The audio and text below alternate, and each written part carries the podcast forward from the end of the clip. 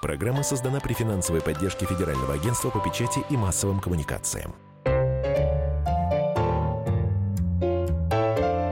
Книжная полка.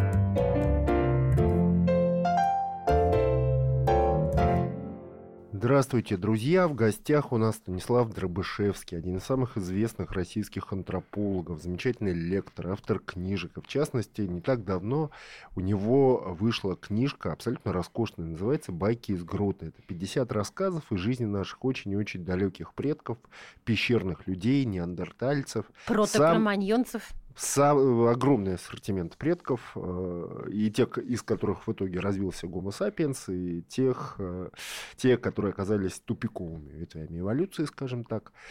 И вот сейчас мы со Станиславом обо всем этом поговорим. С чего началось э, угнетение женщин в современном мире? Вот считается, что когда-то давно был матриархат. На самом деле, был ли матриархат? Матриархата в природе никогда не было. То есть матриархат – это некая э, такая гипотетическая стадия существования человеческого общества, которая была выведена из гипотетических предпосылок в XIX веке теоретиками, которые, конечно, опирались там на какие-то факты, но, как сейчас понятно, это было абсолютно неадекватно сделано. Ну, тогда был такой уровень науки. Вот в последующем это гипотетическое исходное построение Э, превратилась в некую догму э, уже в Советском Союзе, да, потому что там Энгельс это написал, и все, значит, так оно и есть.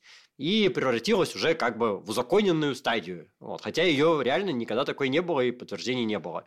Ну и, собственно, все этнографы, археологи, там кто угодно еще, всю историю знали, что матриархата вообще-то не было. В тот момент, когда стало возможно критиковать Энгельса, ну, тут же, естественно, все сказали, что все это чушь собачья, и не было его никогда.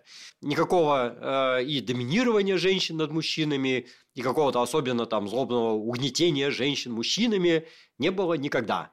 Есть мужчины, есть женщины, два пола, да, у них разные роли, они по-разному взаимодействуют. Есть разные общества, где-то действительно мужчины довольно основательно доминируют, и там, допустим, принято бить жен. Есть такие, где более-менее равноправные, но степени градации, да, они очень мало связаны, честно говоря, э, с уровнем развития общества. То есть, допустим, и у охотников-собирателей может быть какое-то там особо приниженное положение женщин или особо возвышенное положение обществ, э, женщин. И в развитых обществах, каких-нибудь там э, земледельческих, тоже может быть и так, и сяк.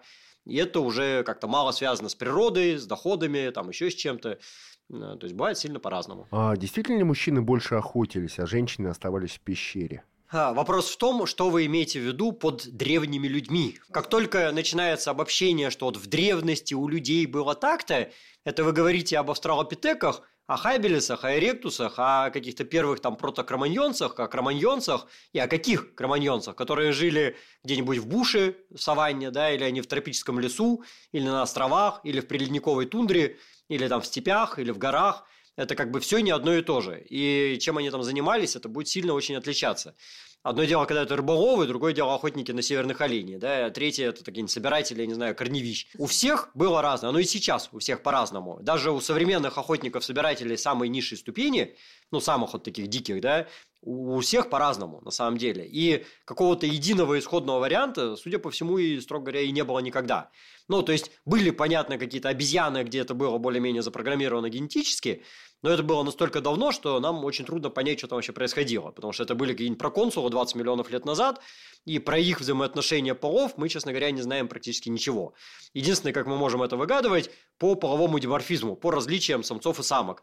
То есть, например, если у древних приматов у самцов клыки очень большие и морда огромадная, а у самок маленькие клыки и маленькие челюсти, то это, наверное, значит о том, что у них была очень доминантная система, когда самцы были главные, и там был какой-нибудь гарем самок, да, один здоровенный самец пасет гарем самок.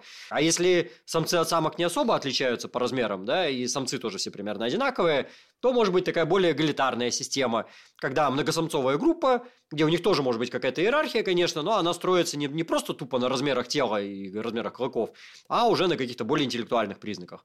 И что характерно, древнейшие человекообразные, они скорее вот такие. То есть, э, современные человекообразные обезьяны типа горилл, у которых гаремная структура, это не исходная версия, это сильно эволюционировавшая и, может быть, даже по этим социальным параметрам больше отличающаяся от исходника, чем мы. То есть наша социальная структура может быть более примитивной, чем у шимпанзе или горилл. Поэтому брать современных человекообразных обезьян как образец примитивности вообще, строго говоря, нельзя. Потому что по вот строению черепа они местами больше отличаются от проконсулов, чем мы от проконсулов. Это те приматы, которые были общими предками и нас, и современных человекообразных, которые жили там 15-20 миллионов лет назад. Э, но повторяюсь, что про древних приматов мы больше гадаем, честно говоря. Вот. А такие более-менее внятные э, суждения у нас есть про э, наших предков, которые уже начали ходить на двух ногах. Вот. И там действительно закономерно у них все последующее время уменьшаются размеры челюстей и размеры зубов, и вот этот половой диморфизм, то есть различие самцов и самок, ну или уже там мужчин-женщин можно считать, э, он все время сглаживается, сглаживается, сглаживается. Хотя и сейчас, в принципе, не одинаковые, очевидным образом, мужчины и женщины. У вас одна из первых глав книги э, – это такая история, байка, можно сказать, рассказ о сострадании, о том, какую роль сострадание играло в жизни э, пещерных людей. Насколько это врожденное чувство? Или это чисто ради пользы, ради практических каких-то целей человек э, начал сострадать другим? Вообще разделять врожденные и приобретенные в человеке крайне проблематично, потому что, с одной стороны, у нас жестко прописанных моделей поведения нету в, ген- в генетике вообще никаких, то есть у нас нету инстинктов в чистом виде. Рефлексы есть, но это такие там мизерные, типа там пиромоторные, да, там волоски поднимаются дыбом. Но их таких тоже немного. А вот сложных каких-то инстинктов, э, последовательности действий, которые всегда одинаково срабатывают у всех индивидов в одинаковой ситуации, у человека практически нет. Но тенденции, они как бы есть. То есть действительно определяемые э, гормональным статусом, там, э, количеством, не знаю, тестостерона, эстрогена, там еще что-нибудь такое, да. Э, то есть, если, например, накачать любого человека кучей тестостерона, он будет в среднем агрессивнее. Но как он проявит эту агрессию, это уже зависит от его жизненного опыта. И вот считайте это врожденное или приобретенное, как бы вопрос. То есть, количество гормонов может быть врожденное, вполне себе, да, это активность желез, вот, а проявление этой э, активности это уже приобретенное. То есть один будет кому-то морду бить, а другой будет штангу тягать, да, и одни и те же как бы наклонности он реализует по-разному. Вот, так же и в древности на самом деле было, поэтому когда мы имеем древний череп беззубый и с заросшими швами, и мы знаем, что это была бабушка, за которой много ухаживали, это, э, ну, вот это ухаживание за ней, это не было врожденным признаком, потому что до этого момента никакие обезьяны за стариками не ухаживали никогда. И как бы возникнуть это вот прописанным в генах не могло.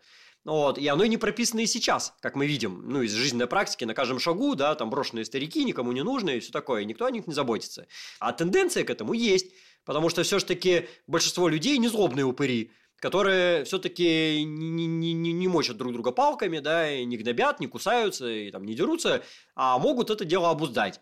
Но другое дело, что вот эта вот доброта, она тоже распространяется не на всех – и есть чудесные всякие эксперименты, которые показывают, что, ну, например, повышение уровня окситоцина, есть такой у нас э, нейромедиатор, но он же и гормон, по сути, э, увеличивает доверие к членам своей группы и недоверие к членам другой группы. А уж кого этот человек считает своими или чужими, это определяется его воспитанием. Э, но если посмотреть на тенденцию, то действительно с первых прямоходящих и дальше, вот степень доверия к членам своей группы, сплоченность такая вот э, консолидированность группы, да, стремление помогать друг другу, оно все время росло. Это научный факт. И мы сейчас находимся, по сути, скорее на, на пике этого дела, несмотря на всякие там мировые войны, катаклизмы, там стрельбу, да, безумные расходы на вооружение, на самом деле это все э, ничто по сравнению с тем, что творилось у первого гоминид, которые воевали, э, ну, может быть, не так эффектно, там палками они друг друга по головам стучали, да, но вообще гораздо более эффективно, потому что э, сейчас вероятность погибнуть от убийства, она вообще очень маленькая. А у них э, для мужчин вероятность была близка к 100%. Ну, как, допустим, э, в некоторых племенах Новой Гвинеи главная причина смерти папуасов – это убийство со стороны других папуасов. И у павианов главная причина смерти самцов павианов – это убийство со стороны других павианов. Это не леопарды, не, там, не голод, не холод, как бы именно так. Вот. И это, понятно, зависит от э, еще и общества. Ну, папуасы тоже современные люди, да, но вот они немножко подзастряли в неолите, э, и у них там проблемы с питанием, там, с пятым-десятым, земли не хватает, и вот эта агрессия растет. Но если маломальски как бы все налаживается, все становятся сразу добрые. Чуть-чуть нарушается, тут же все тут же становятся злые. Друзья, у нас в гостях Станислав Дробышевский, один из самых известных российских антропологов, автор книги «Байки из грота» о древних-древних-древних людях. Книжная полка. Проблемы, которые вас волнуют. Авторы, которым вы доверяете. По сути дела, на радио «Комсомольская правда». Николай Стариков. По вторникам с 7 вечера по московскому времени. Книжная полка.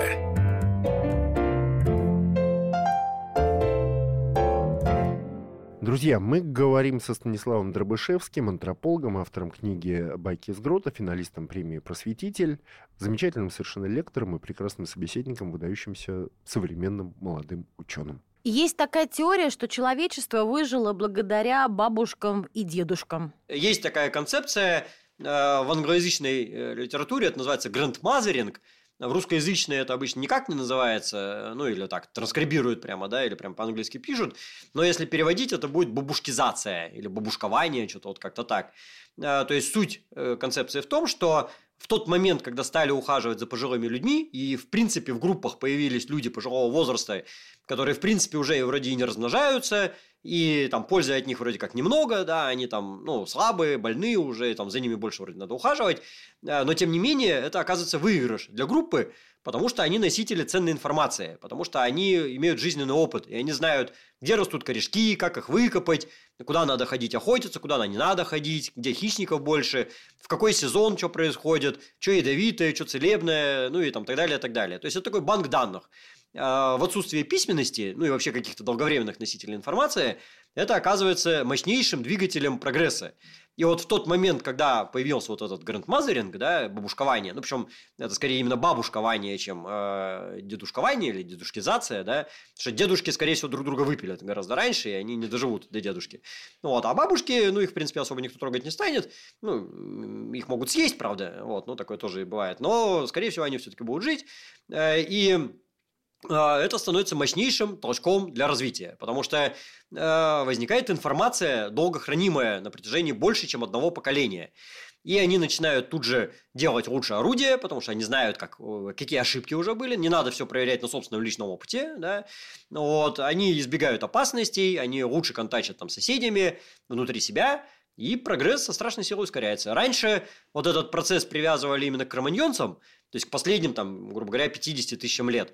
И считалось, что расцвет э, эпохи Верхнего Палеолита, то есть уже сапиенсов наших, как бы, да, таких совсем-совсем недавних предков, был связан как раз вот с этой бабушкизацией этой самой.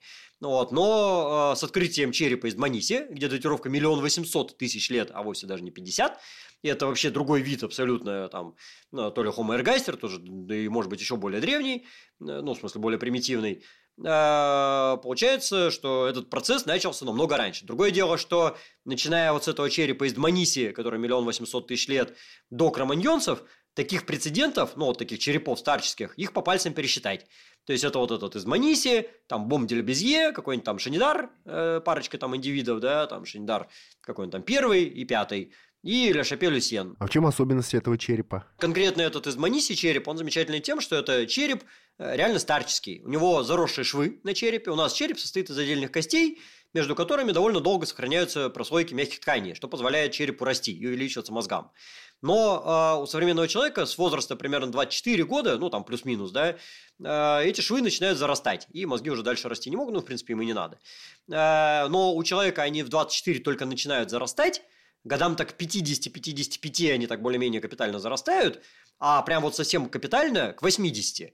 И вот у этой бабушки из Дманиси они уже заросли, как у современного человека, лет под 80 на самом деле. Ну, ну понятно, там индивидуальный разброс довольно приличный, но все равно. И понятно, что темпы взросления там были, наверное, другие, но тем не менее. Это как бы биологический возраст современного человека 80 лет.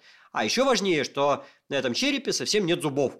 Причем они не то, что не сохранились за эти там 2 миллиона лет, они выпали при жизни, и ячейки для зубов альвеолы полностью заросли, облитерировались, если помню выражаться, то есть они заросли, а понятно, что зубы выпадали не в, одну, не, не в один присест, не в одну секунду там они посыпались, да, ну вот, и на зарастание этих ячеек тоже нужно время, ну, у современного человека где-то месяца два, вот так, чтобы капитально заросло, то есть, э, ну, учитывая, что там зубов-то много, э, на зарастание э, и верхней, и нижней челюсти, а там есть и та, и другая, вот у этой бабушки из Маниси пришлось много лет, на самом деле. То есть, получается, э, животные без зубов не живут, они просто умирают с голода. И, соответственно, вот эта бабушка много лет подряд жила без зубов, и за ней ухаживали, ее кормили, они заботились. И это, таким образом, самое древнее достоверное свидетельство человеческой заботы и доброты. Но при этом это не надо как бы аппроксимировать, что прям вот все такие были добрые. В той же книжке там есть другая история, да, э, те же миллион восемьсот тысяч лет назад, только в Южной Африке, э, в Стеркфонтейне, там есть чудесный череп с надрезками от орудий на скуловой кости, э, которого съели. И там, кстати, женщина тоже, между прочим. Вот, так что и вот ее съели как бы. Мы потомки только одной линии. И где она в этот момент жила, большой вопрос еще. Ну, скорее всего, в Африке. Ну, вот. Но какие-то линии, вот, тем не менее, демонстрируют нам общую тенденцию развития всего этого общества. А сколько было линий, которые вымерли? Люди знают неандертальцев и уверены, что это наши предки. Ну да, потому что до недавнего времени в школе так преподавалось. Но э, неандертальцы, они чуть-чуть все-таки предки, потому что, ну, они метисировались, там где-то 2% генома они все-таки в неафриканцев вложили. Ну, вот. Но Э, наши предки сидели, на самом деле, почти все время в Африке, э, вплоть до момента, там, порядка 50 тысяч лет назад, когда они, наконец, еще разок вышли из Африки, собственно, вот стало современное человечество. Вот. Ну, а кто-то и остался, ну, и, собственно, они так и там и живут. За время от миллиона восемьсот до этих 50 тысяч лет назад было еще много-много других выходов из Африки. И это все были тупиковые ветки, которые еще по самой Евразии, там, по всякой Индонезии, еще ветвились до бесконечности, и нам известно великое множество их. И даже еще и в Африке они ветвились. То есть, на самом деле, в Африке есть вначале как минимум две линии массивных австралопитеков, есть э, южноафриканские там сидибы на леди, которые вообще там сами по себе. А, и в Евразии отдельная ветка в Европе Homo heidelbergensis, которые стали неандертальцами, а, в Азии денисовцы, в Юго-Восточной Азии там энное количество вообще непонятно кого, какие-нибудь люди с реки Сола или из местонахождения Гандонг на Яве, потом хоббиты на Флорисе, какие-то вообще непонятные чуваки на Сулавесе, от которых даже костей нет, но орудия есть – Э, на Филиппинах э, какая-то своя группа, от которой там одна косточка осталась, э, пигмейская, да, причем там из пещеры Калао. В Индии свои какие-то пигмеи были, которые вообще непонятно, кто это такие. Ну вот, и нет сомнений, что еще, если там хорошенько поискать, ну и сейчас ищут, собственно, мы еще найдем, потому что, ну, с регулярностью раз там в 5 примерно лет находят еще какого-нибудь такого прикольного чувака. Ну вот, и чем больше будут искать, тем еще и больше их, без сомнения, найдут. Ну вот, но их то, что было больше, вообще никто ни разу не сомневается. А что наши предки? Э, ну, если бы мы произошли от тех же денисовцев, то же самое вы бы сейчас спрашивали, а почему из денисовцев? Ну, на самом деле, в немалой степени немножко повезло. Э, в немалой степени сработало то, что наши предки почти все время так и сидели в этой самой Африке. И в Африке стабильные условия, ну, она на экваторе, да, и все эти изменения климата, там, похолодание, потепление, на Африке сказывались не слишком сильно. Вот. А с другой стороны, не такие уж они капитальные были, чтобы вымереть.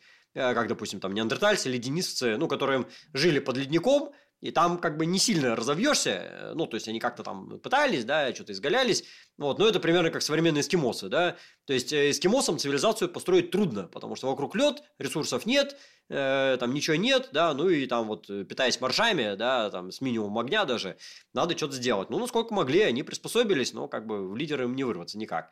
Вот. И то же самое вот с неандертальцами было. Ну или какие-нибудь хоббиты на Флорисе, которые живут на острове там 2 на 3 размером, и тоже там не сильно ничего построишь. А расскажите про хоббитов. Хоббиты – это особый вид, который стал известен в 2004 году на острове Флорис. Остров Флорис – это юго-восточная Индонезия. И э, самый прикол, что э, значительная часть островов Индонезии в некоторые моменты соединялась э, мостами суши, когда уровень океана понижался, и там люди ходили пешком вполне как бы от острова до острова. Ну, то есть это не были острова, а была просто одна сунда, так называемая. А Флорис, он был за проливами. Там было несколько островов, и проливы до 30 километров шириной. И тем не менее, порядка миллиона лет назад кто-то туда приплыл. Мы это знаем по орудиям. Там есть местонахождение, там Волосега, еще какие-то, где есть вот эти самые орудия с датировкой э, миллион лет. Это, по сути, пятикантропы. Такие классические, образцовые, яванские пятикантропы. Вот. Но, правда, с такой древностью костей на Флорисе нет. Но на Яве есть, что приятно. То есть, мы представляем, на что они были похожи. Вот. А в последующем, за примерно 200, 300, может, там больше тысяч лет, э, они измельчали и превратились в так называемых хоббитов, и они превратились в людей ростом 1 метр, но самое главное, что у них не только размер уменьшился, у них пропорции сильно исказились на самом деле, и самое главное, у них уменьшились мозги. У них мозги 400 грамм. Э, то есть, если у пятикантропов было килограмм, а здесь 400 грамм, то есть у них мозги усохли более чем в два раза. К сожалению, мы в принципе о них мало знаем. Вот, при этом они прекрасно охотились на кучу всякого зверья. Там были гигантские черепахи, которых они тут же съели, понятно. Карликовые слоны, которых они тут же тоже съели, ясное дело. И вот эти хоббиты, человечки, они были вот такой странной частью странной экосистемы. И вся эта радость закончилась 50 тысяч лет назад – Э, по двум вероятным причинам. Первая версия, что было извержение вулкана местного, который все это дело накрыл пеплом, и была разрушена экосистема. А вторая версия та, что в это же самое время, то есть 50 тысяч лет назад, мимо, это мы точно знаем, проходили сапиенсы по пути в Австралию. И когда э, по острову маленькому с экзотической фауной проходят сапиенсы, и вся фауна куда-то девается тут же моментально, включая маленьких человечков, это крайне подозрительно. Они миллион лет там фактически прожили, и все у них было чудесно. Да? Из вулканы там извергались много раз, на самом деле. Это не единственный был вулкан. Вот. Но когда еще и люди идут и пропадают, а когда мы, мы же знаем, что где только сапиенсы появлялись, вся фауна тут же пропадала чудесным образом. И в той же Австралии, куда они пришли, она также тоже в это же время, собственно, исчезла. Вот все там депротодоны, какие-нибудь гигантские кенгуру, там все тоже исчезло. Друзья, у нас в гостях Станислав Дробышевский, антрополог, автор книги «Байки из грота» о древних людях. А, вернемся после рекламы и новостей, не переключайтесь. Книжная полка.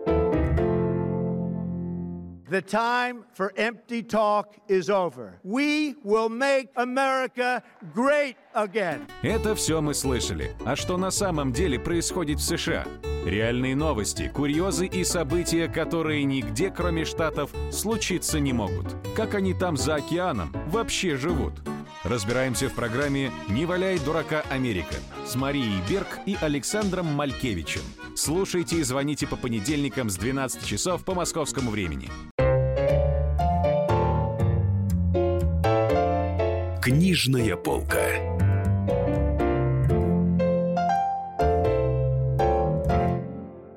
Друзья, напоминаю, у нас в гостях Станислав Дробышевский, замечательный антрополог, автор нескольких книжек, финалист премии «Просветитель». Вот финалистом премии «Просветитель» в этом году он как раз стал за книгу «Байки из грота. Истории жизни наших э, предков, древних э, людей». А об этом мы и говорим с ним каннибализм был популярен? Каннибализм характерен и для современных обезьян, сплошь и рядом, на самом деле, у шимпанзе. Вот хотя тоже смотря каких. То есть есть два вида шимпанзе, есть обыкновенные, есть карликовые. И вот которые карликовые, они же бонобо, они не едят никого из своих. А обыкновенные только так уплетают, причем иногда даже внутри своей группы. Вот. И э, как э, этим занимались или нет какие-нибудь там проконсулы 20 миллионов лет назад, мы просто не знаем. Потому что они вообще-то растительноядные, если даже кого-нибудь они там и съедят, мы это по костям никак не определим, потому что они как бы не хищные, следов зубов там на костях не будет, и орудия труда они не делали. Но как только появляются каменные орудия труда, туда вот одна из первых этих историй, э, вот я уже упоминал, это южноафриканская женщина, которая то ли поздний австралопитек, то ли ранний хомо, ну где-то там оно зависает и морфологически, и по времени между, э, со следами орудий на скуловой дуге ну, съели, как бы по факту.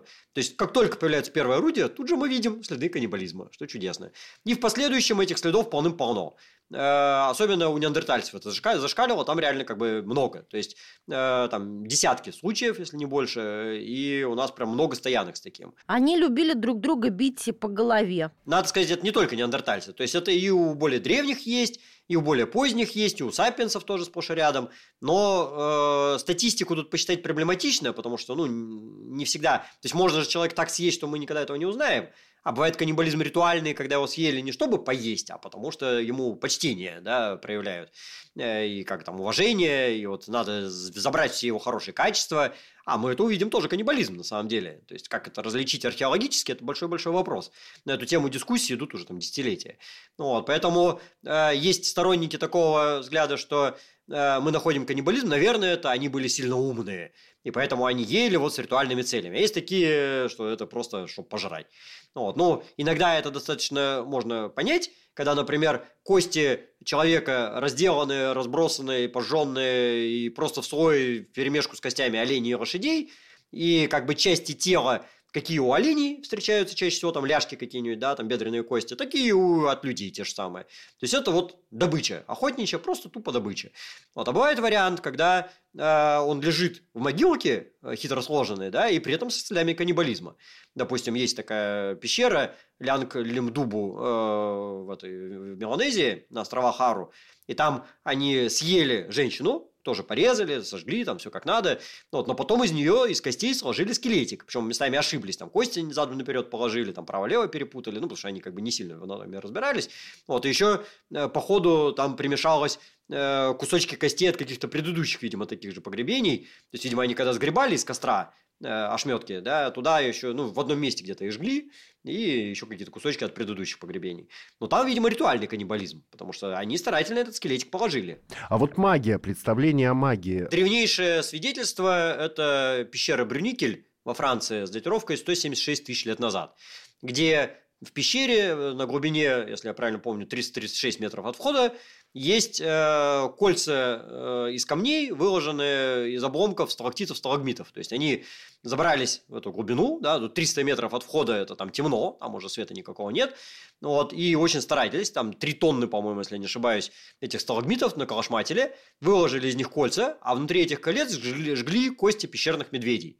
То есть это вот, э, видимо, древнейший обряд – кстати, жутко недооцененный, на мой личный взгляд, потому что почему-то никто о нем не трезвонит на каждом шагу. Ну, вот, хотя это как бы достоверно, он не так давно вообще описан, прецедент. Но это древнейшая магия, потому что э, это явно не чтобы просто пожарить медвежатинки, да, там барбекю устроить, потому что нафига переться в пещеру, бить эти сталагмиты, ну, это, в общем, как бы проблема еще та. Э, и это вот магия. Что они при этом имели в виду, бог его знает. Но это вот предки неандертальцев, по сути дела. То есть, это даже еще не неандертальцы. Ну вот. В последующем у неандертальцев таких примеров очень немного, надо сказать. Ну, есть, но крайне всегда сомнительные. И э, начиная с первых достоверных сапиенсов, ну, где-то там 40 с чем-то тысяч лет, да, когда вот они уже без всяких вопросов сапиенсы, этого добра полным-полно. Ну, вот там всякие шаманские погребения, наскальные рисунки, где изображены люди там с этими со звериными головами, всякими там бизониями, оленями там и так далее. Э, в каких-то странных позах, там, танцующих, там, еще что-нибудь такое, там, э, ну, бубны, они не сохраняются, но колотушки для бубнов сохраняются, ну, если они из рога оленя сделаны, и они обнаруживаются. Ну, вообще, какие-то очень нестандартные погребения, когда человек там увешан всяким барахлом, с ним положены какие-то очень странные штуковины, которые вот ни к слову, ни городу, как в Хилозон Таштит, допустим, погребение женщины, и с ней э, там целая куча панцирей черепахи, ну ладно, они их ели, да, но вот там крыло Беркута, э, таз леопарда, нафига класть таз леопарда в погребение женщины, стопа мужика, э, тоже такая вообще ценная штука, да, какие-то там, ну, шкурки куниц еще ладно, еще можно понять, там, а потом нога кабана, допустим, они его съели, но вот э, таз леопарда и нигде, ни в каких других погребениях такого набора нет, а вот у этой тетки есть.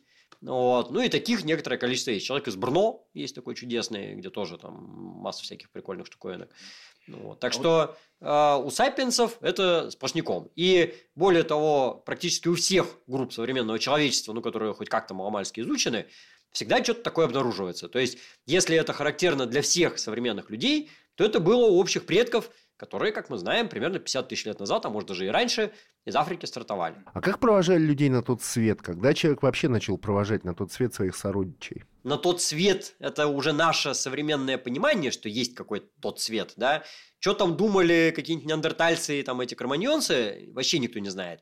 Даже если вы отправите сейчас каким-нибудь там, не знаю, папуасам на Новую Гвинею, которые уже вообще вполне современные люди, да, и у них попытаясь что-то такое спросить, они вам внятно не изложат никогда ничего. Даже, не знаю, в городе вам ничего внятно не изложат. И если даже у современного, грамотного городского человека в голове полная каша на эту тему, то что говорить про пятикантропа какого-нибудь? Ну вот, древнейшие следы захоронений известны э, со времени человека Гидельбергского – это конкретно пещера Сима де в Испании с датировкой 427 тысяч лет назад.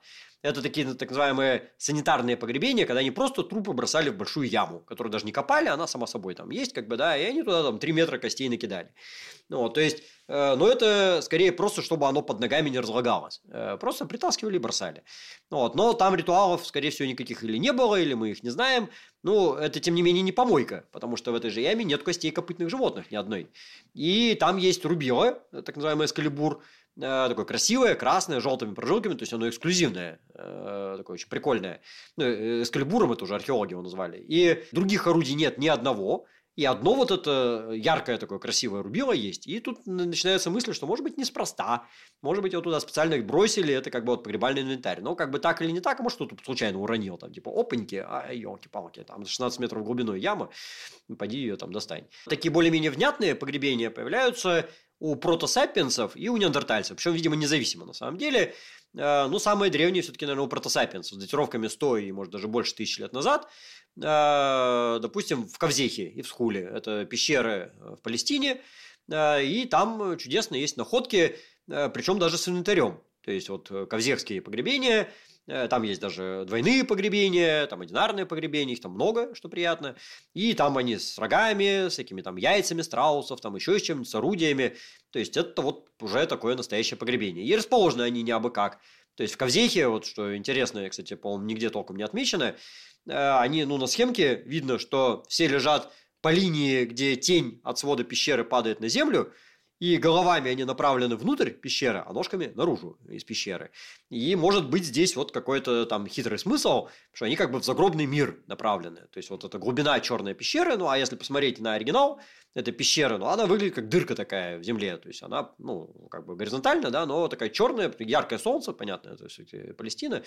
И такая вот граница этой тени, она очень такая мощная получается. И вот они все головами туда, в загробный мир. Вот. А, ну и дальше у сапиенсов это как бы развивается мощно, а у неандертальцев по-другому в Европе. И у них, видимо, попозже на самом деле это началось. А, но у неандертальцев у них никогда нету двойных погребений, то есть в одной могиле никогда двух индивидов. У них э, никогда нету погребального инвентаря, вот, и всегда одна и та же поза, скорченная на боку, ну, чтобы, видимо, яму меньше копать.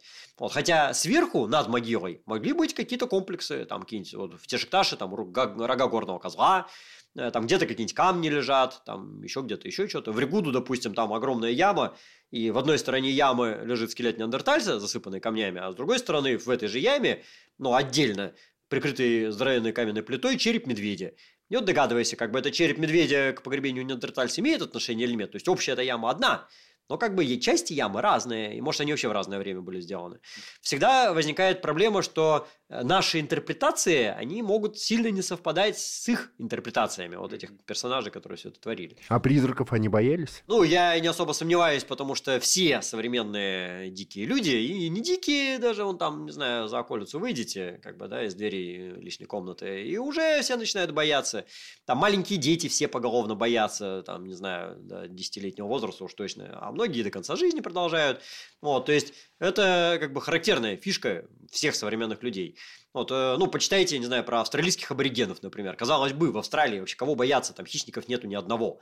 Вот, ну, там были, да, какие-нибудь там гигантские вараны, там эти телоколеу какие-нибудь, но они их выпилили всех по-быстрому, и все, и как бы их не было больше. Вот, и кого бояться?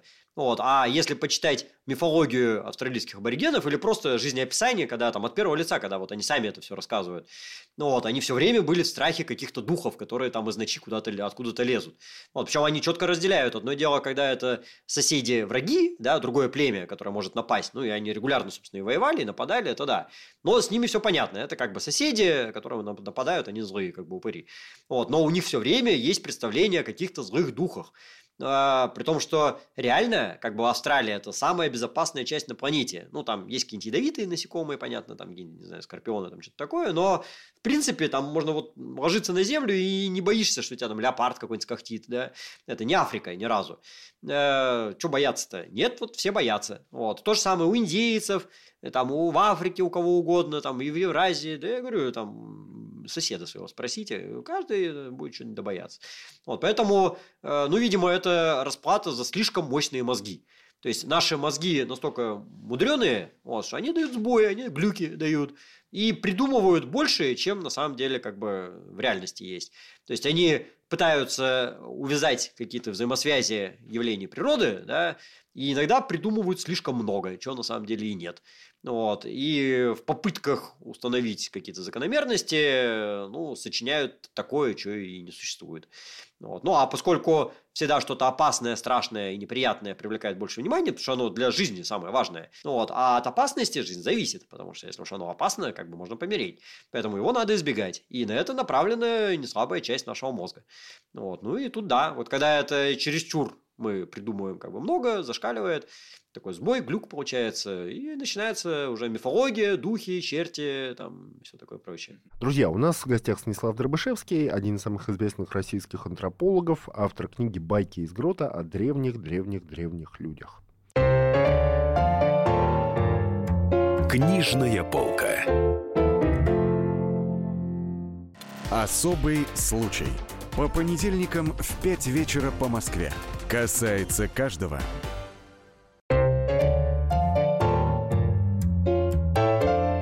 Книжная полка.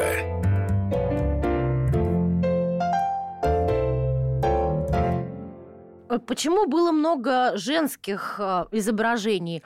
Причем э, вместо головы часто у женщины какая-нибудь штука. И без черт лица. Ну, и речь идет, очевидно, про верхнеполитических Венер, так называемых. Но лицо сделать трудно. То есть, лицо надо напрячься, чтобы его сделать. Это надо как-то вырезать, э, это сложно. Ну, попробуйте из камня, допустим, да, из теотита какого-нибудь, или там из бивня мамонта вообще хоть что-нибудь вырезать.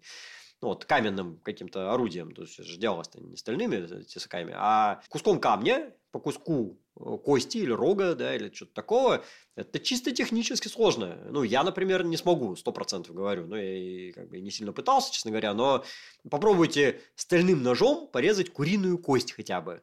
Ну, и что-то внятное на ней изобразить. Скорее всего, вы порежетесь, и поэтому лучше не надо это вообще делать.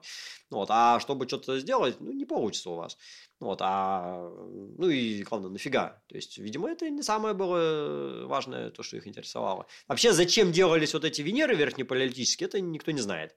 И более того, поскольку делались на, на протяжении десятков тысяч лет в совершенно разных территориях и разных культурах, э, то никто не сказал, что это было какое-то единое назначение.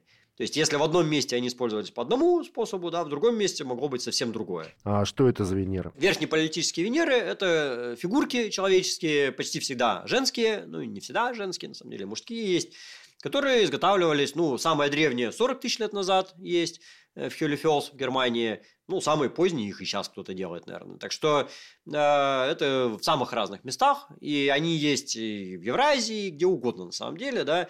Причем у нас нет ни малейших сомнений, что там 90% делалось из какой-нибудь там коры и деревяшек, и поэтому мы про них ничего не знаем. Э, Но вот нам достаются те, которые делались из бивня, из рога, иногда из камня. Даже глиняная есть в дольних вестойницах, такая красивая, клевенькая глиняная. Вот, так что э, материал, в общем, не важно. Но назначение могло быть разное. Вот, есть куча предположений, э, как это доказать проблемно, непонятно. Вот, но есть парочка находок, когда они в контексте. Вот, в Борщево есть чудесная находка, где она такая длинная, вытянутая, она воткнута рядом с очагом. То есть, вот неспроста, когда есть очаг, и рядом с ней вертикально воткнута статуэтка. Но это редкостная находка, когда вот она по теме. То есть, ну, можно считать, что это как бы хранительница очага, в буквальном смысле, да. Ну, вот. Хотя там такая статуэтка, она раздолбанная довольно, э, и там не очевидно, она вообще женская, не женская, там не, не, не факт. Ну, вот. А другой такой пример, это из Зарайска, например, где женская, так, там точно женская статуэтка, но она в ямке закопанная. То есть э, специально не выкопали яму, что, кстати, в вечной мерзлоте сделать еще, еще то развлечение.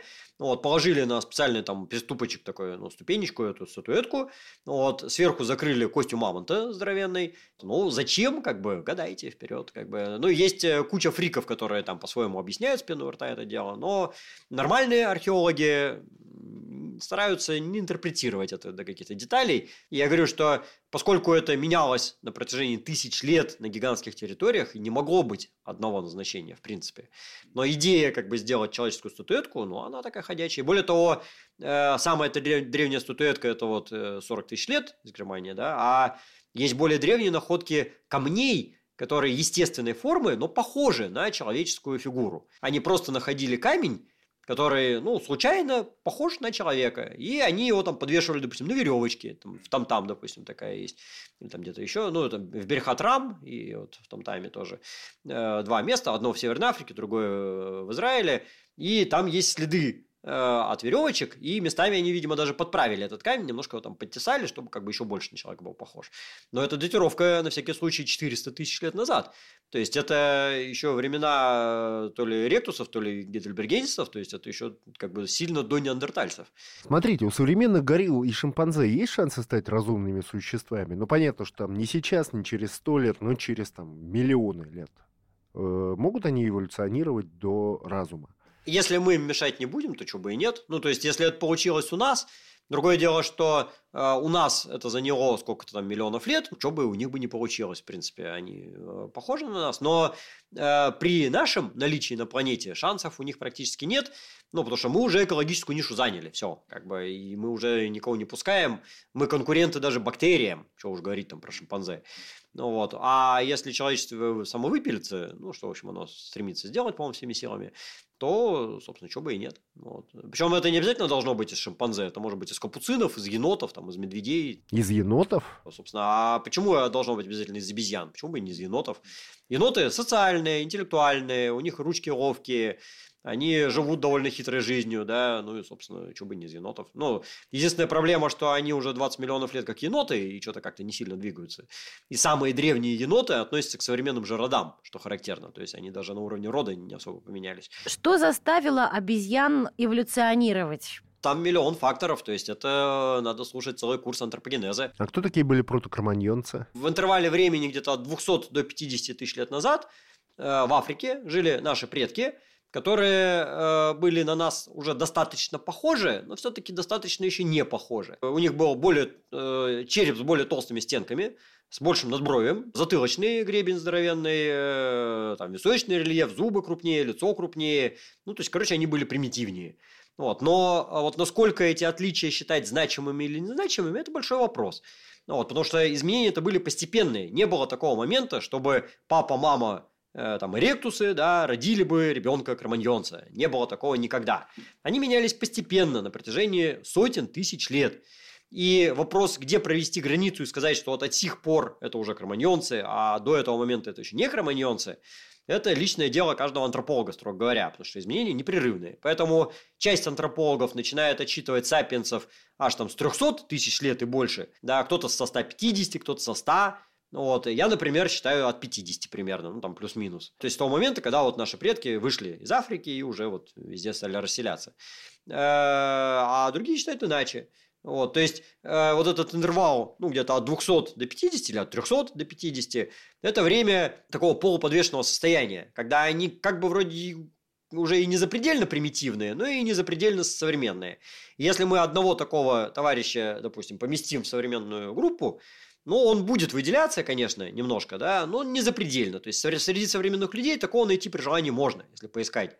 Вот. Но если взять группу вот этих товарищей, да, с древностью там, 150 тысяч лет, например, и построить их отрядом отдельно, а современных людей отдельно, то разница уже будет бросаться в глаза. Вот, то есть это статистика. А мозг развивался у древних быстрее, потому что им приходилось спасаться и думать, э, как выжить. Это правда? Мозг это, да, инструмент, который возник как просто Э, орган для выживания.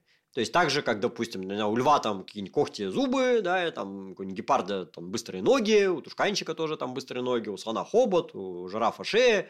У человека это мозги.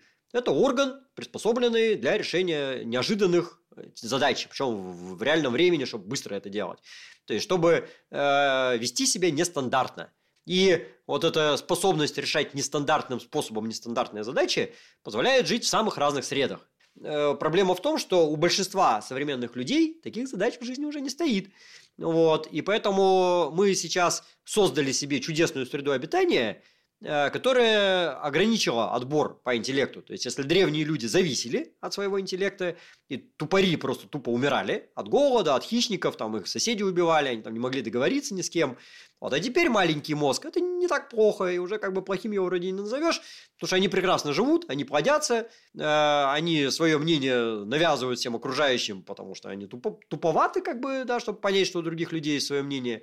Э, и при этом со страшной силой плодятся, пользуясь достижениями там, нескольких процентов особо интеллектуальных остальных. У нас смешение это идет не по признаку интеллекта, да, браки заключаются не то, что там интеллектуалы с интеллектуалами, какие-то дебилы с дебилами, да, то есть все перемешивается. И к тому же еще э, интеллект наследуется очень хитро. То есть это не мендельевское наследование, что либо умный, либо дурак, да. Вот оно очень хитрое, и у интеллектуальных родителей может быть глупый ребенок, у глупых родителей может быть умный неожиданный ребенок. Вот, но все-таки большинство мутаций они нарушают работу какого-то органа. То есть для того, чтобы мутация была полезна, эта вероятность не сильно большая, и, скорее всего, при изменении условий. Вот, поэтому э, мутации, особенно как бы для работы мозга, они скорее нарушают работу. Вот, поэтому в среднем для популяции накапливается как бы минус. И вопрос в том, насколько запаса прочности, созданного крутыми предками, хватит на будущее. Классический вариант, конечно, бюрократия, да, Вот предоставьте мне отчет, что вы будете делать следующие 30 лет с предоставлением результатов. Э, как недавно, допустим, всем научным сотрудникам было предложено там несколько лет назад. Скажите, что вы через 30 лет откроете? Причем в подробностях желательно распишите на 30 страниц. Вот это было нам Министерством образования предложено. Я так себе представляю, что рано или поздно под грузом вот этого как бы отрицательного всего дела все это рухнет со страшной силой, будет некий апокалипсис, и тогда э, ну, снова пойдет отбор на интеллект. Ну, вот. Причем э, на коне окажутся на самом деле самые дикие чуваки. Вот, а они-то как раз самые интеллектуалы, потому что они каждый день решают задачи, каждый раз нестандартные, и у них-то мозги работают по полной программе, там дураки не выживают. Ну вот. И они как раз станут залогом выживания человечества. Ну, хочется верить. Дорогие друзья, в гостях у нас был Станислав Дробышевский, фигурант короткого списка премии «Просветитель» с книгой «Байки из грота» о том, какими были люди за много-много тысячелетий до нас, до того, как появились на свет мы. Это очень интересно. Спасибо вам большое. Читайте эту книжку, она роскошная, не пожалеете. Книжная полка. Программа создана при финансовой поддержке Федерального агентства по печати и массовым коммуникациям. Британские ученые доказали, у тех, кто слушает подзарядку, в два раза медленнее садится телефон. Утреннее шоу «Подзарядка» с Вероникой Борисенковой и Сергеем Красновым слушайте по будням с 7 до 11 утра по московскому времени.